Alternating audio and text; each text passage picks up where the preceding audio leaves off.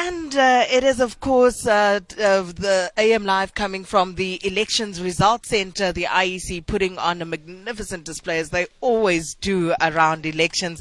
And uh, many questions still uh, to answer. People are asking questions, and uh, why not? We are at the Elections Results Center, so we have access to everybody from the IEC as they mill around here. And we've just grabbed the Vice Chairperson of the IEC, Mr. Terry Tselane. Thanks so much for speaking to us this morning. Good morning uh, to you and to your listeners, and thank you very much for having me here. Mr. Tselane, uh, people still have questions at this stage, but uh, let me start by asking you to just uh, give us a roundup of yesterday's events, given that it was the first day of uh, voting, uh, special votes cast yesterday. Well, we're quite satisfied as the Commission that yesterday went smoothly. We managed to have all our stations that needed to be open to be opened and um, our officials also managed to visit uh, individuals who had uh, requested the commission to visit them uh, at their place of residence. As Did you know, all the stations open? Almost all the stations open.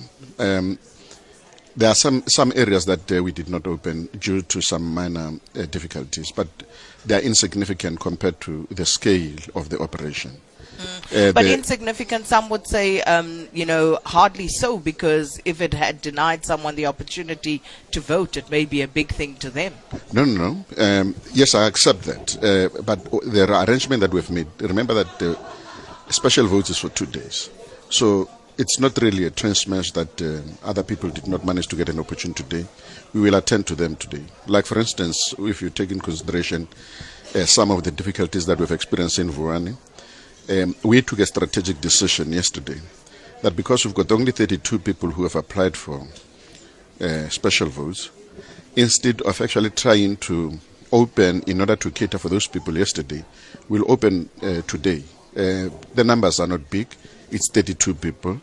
You allow those 32 people an opportunity to participate in the process, and then from there, uh, you proceed with your arrangements.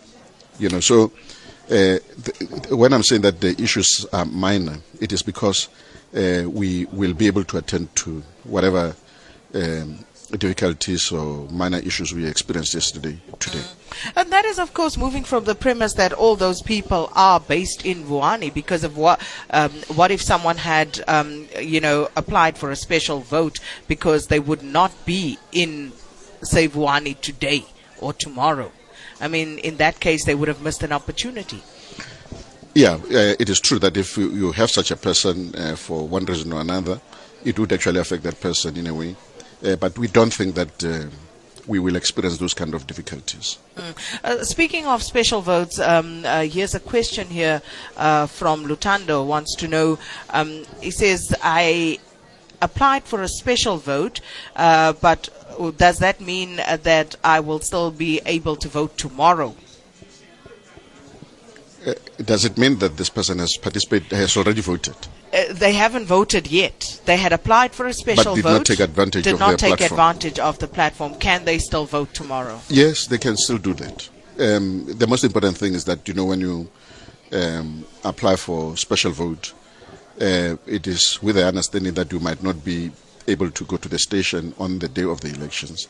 But if you are able to go there um, on the day of the elections, then that's still fine. It does not mean that the person is going to be uh, disenfranchised just because, uh, you know, mm. he or she decided to change or her circumstances changed.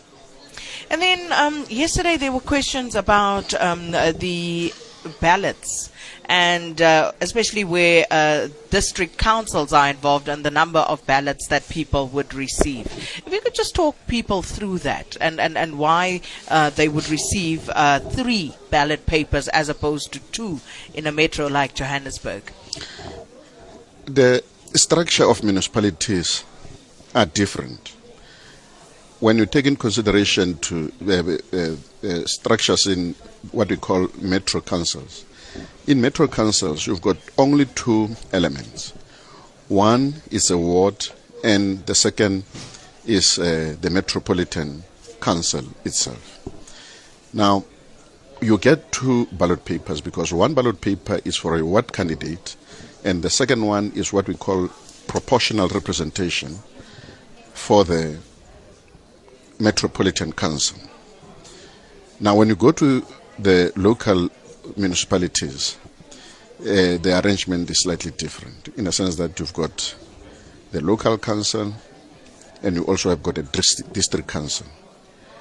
Local council has got its own responsibilities, district council have got their own responsibilities, but they work together, uh, largely on developmental issues. So, when a person goes to a voting station, that person, if that person is located in local municipalities, they will be given three ballot papers. One, it is for a ward candidate, and the second one will be for proportional representation for the local council, and the third one would be proportional representation for the district council because the district council also has got to be constituted at the same time.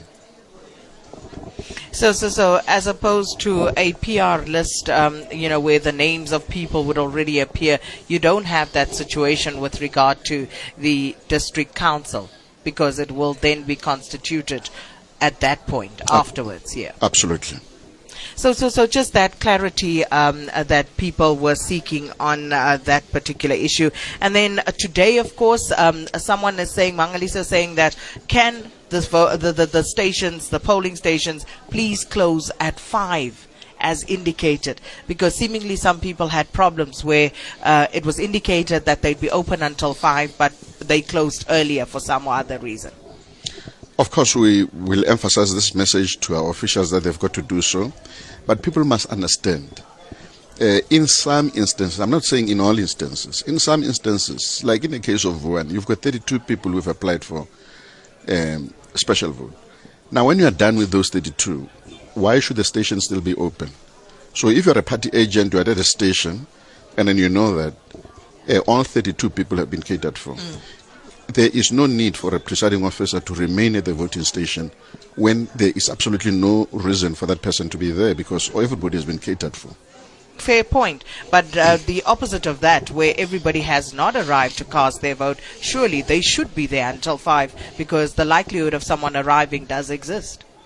Absolutely, you know. But the beauty also about this uh, special vote is that you've got the cell numbers of people who have actually applied, so you can always call them and say, "Are you available? Are you still coming?" If that person says no. Uh, I've decided, uh, like the one who called earlier on, to say I was going to be taking advantage of this platform. I had applied, mm. but I'm no longer going to take advantage of this platform. Therefore, um, I will vote on the day of the elections, which is the 3rd of August. You know, so you have those situations as well. Mm. And Asim uh, Kwena uh, raising a question a bit uh, concerned about the fact that um, someone who's registered for a special vote then gets to re- uh, vote on the actual um, uh, main election day. Uh, but there is no conflict there, is there? Because your name would be struck off the roll as soon as you cast your vote. We've got quite a number of security measures that we put in place. So a voter should not worry about that. that is catered for a person's name will be struck from the voters' roll, but we will also make sure that that person has got an ink. And there are many other mechanisms that we're using to make sure that the person does not actually get to vote uh, for the second time. Mr. Terry Tselane, thanks so much for stopping by. And of course, as uh, more questions arise, we shall be calling on you to come and answer more of them. Thank you very much. Thank you so much, Mr. Terry Tselane, the Vice Chairperson of uh, the IEC.